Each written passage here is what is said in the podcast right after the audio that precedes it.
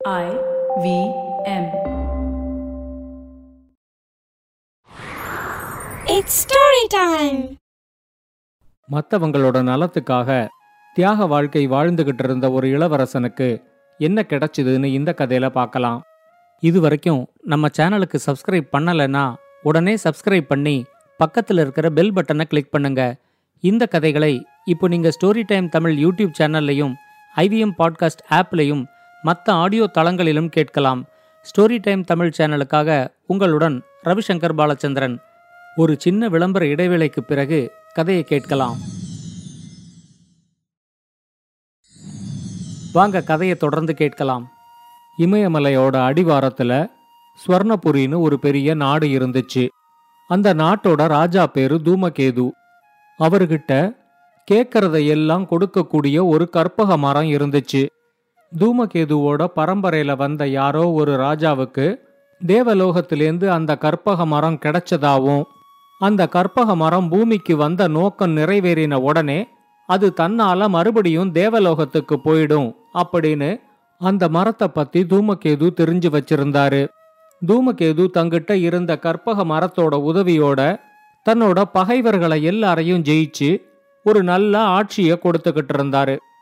கேட்கறதையெல்லாம் எல்லாம் கொடுக்கற கற்பக மரம் அவர்கிட்ட இருந்ததுனால அவரோட பகைவர்களும் அவரை பார்த்து ரொம்பவே பயந்தாங்க.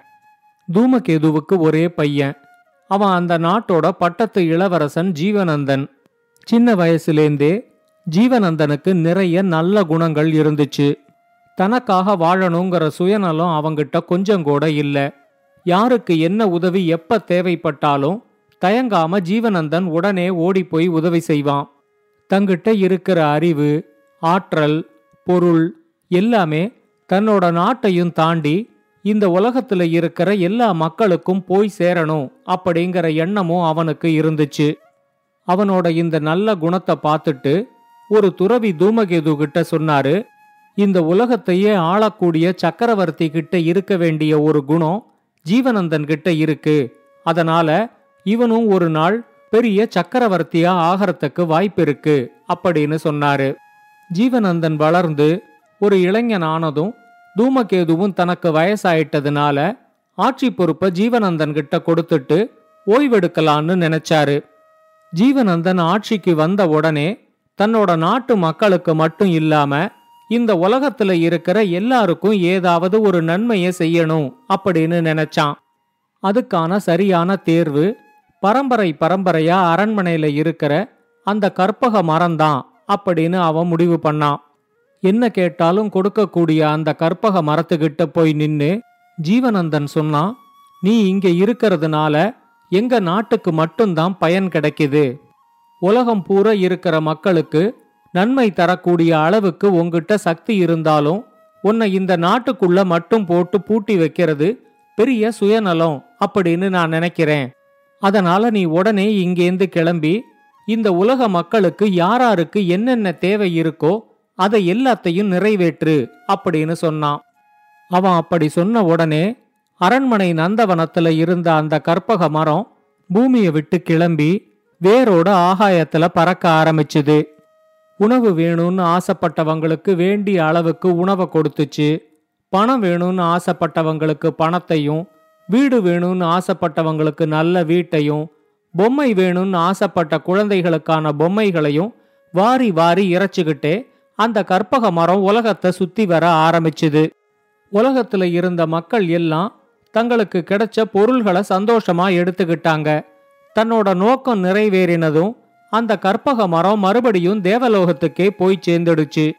அரண்மனையில இருந்த கற்பக மரத்தை இழந்தது ஜீவனந்தனுக்கோ தூமகேதுவுக்கோ கொஞ்சம் கூட வருத்தமாவே இல்ல. ஆனா பரம்பரை பரம்பரையா அவங்க கிட்ட இருந்த கற்பக மரம் இப்ப அவங்கள விட்டு போயிடுச்சு அப்படிங்கிற தகவல் தூமகேதுவோட பங்காளிகளுக்கு தெரிஞ்சிச்சு. இத்தனை வருஷமா தூமகேது மேலையும் அவனோட பரம்பரை மேலையும் அவங்களுக்கு இருந்த பொறாமை இப்ப கொழுந்து விட்டு எரிய ஆரம்பிச்சுது. எல்லா பங்காளிகளுமா ஒன்னா சேர்ந்து ஜீவனந்தனை தோற்கடிக்கிறதுக்கு இதுதான் சரியான சமயம் அப்படின்னு நினைச்சு ஸ்வர்ணபுரி நாட்டு மேல படையெடுத்து வந்தாங்க. அவங்க படையெடுத்து வர தகவல் தெரிஞ்சதும் தூமகேது ஜீவனந்தன் கிட்ட சொன்னாரு போர்னு வந்துட்டா ஒரு ராஜா பங்காளி பகையாளின்னு பார்க்க கூடாது. இவ்வளவு வருஷமா கற்பக மரம் நம்ம கிட்ட இருந்தாலும் நாம நம்ம வீரத்தை வச்சுதான் நாட்டை காப்பாத்திக்கிட்டு இருந்தோம். அந்த வீரம் இன்னும் நம்ம கிட்ட தான் இருக்கு. அதனால நீ உடனே படைய திரட்டிக்கிட்டு போய் போர் தொடுத்து வர்ற எல்லாரையும் அழிச்சிட்டு வா அப்படின்னு சொன்னாரு. ஆனா ஜீவனந்தன் அவர்கிட்ட சொன்னா படையெடுத்து வர்ற எல்லாருமே நம்ம பங்காளிகள் தான்.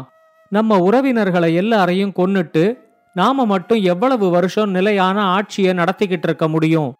ஐம்பது அறுபது வருஷம் வாழப்போற இந்த வாழ்க்கைக்காக உறவினர்களையே கொல்றதுல எனக்கு விருப்பம் இல்ல. அவங்களுக்கு இந்த நாடு தான் வேணும்னா இந்த நாட்டை அவங்களே எடுத்துக்கட்டும்.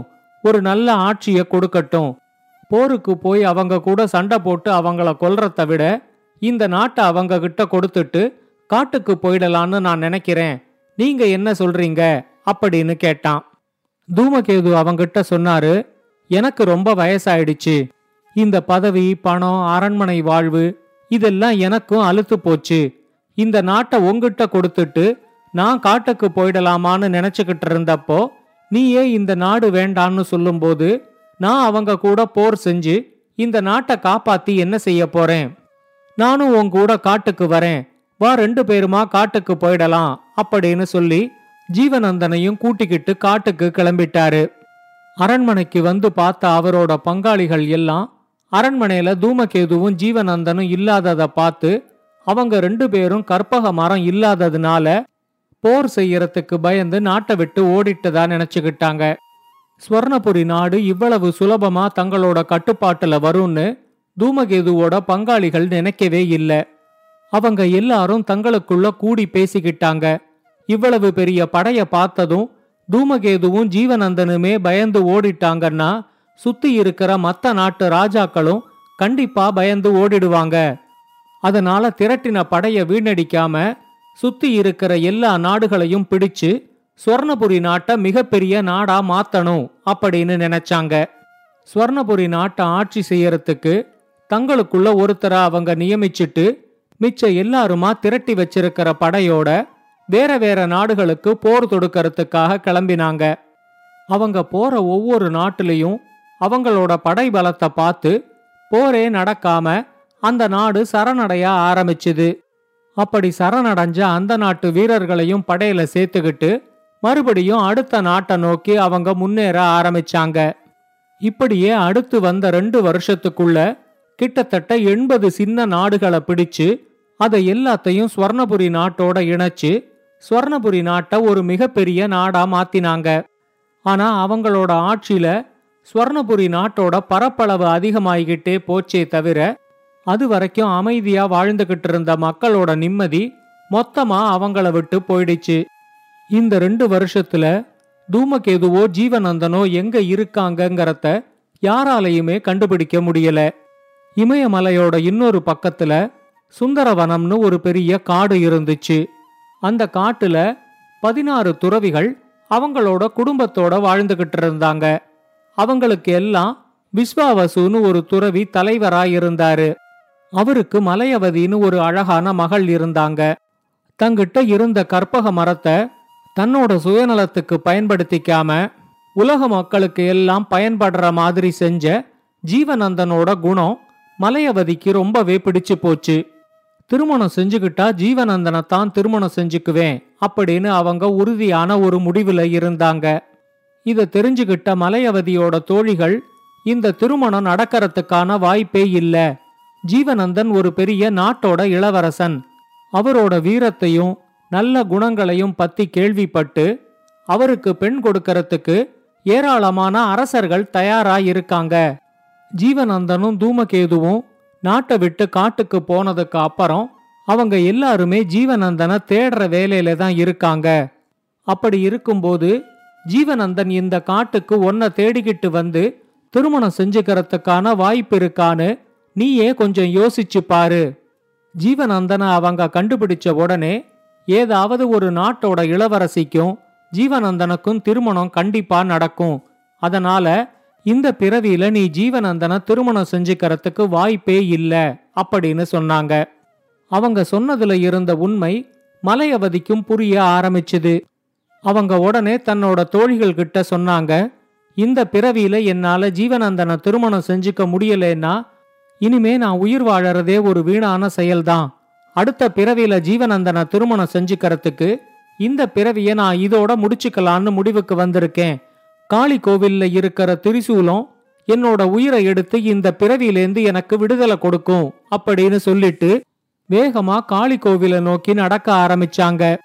அவங்களோட இந்த முடிவை கேட்ட உடனே மலையவதியோட தோழிகள் எல்லாருக்குமே ரொம்ப பயம் வந்துடுச்சு.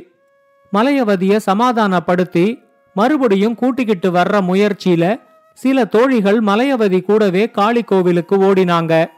வேற சில தோழிகள் இந்த செய்தியை எப்படியாவது அவங்க அப்பாவுக்கு சொல்லி அவரை காளி கோவிலுக்கு கூட்டிக்கிட்டு வரணும் அப்படிங்கிற நோக்கத்தோட துறவிகள் இருந்த குடிசைகளை நோக்கி ஓடினாங்க.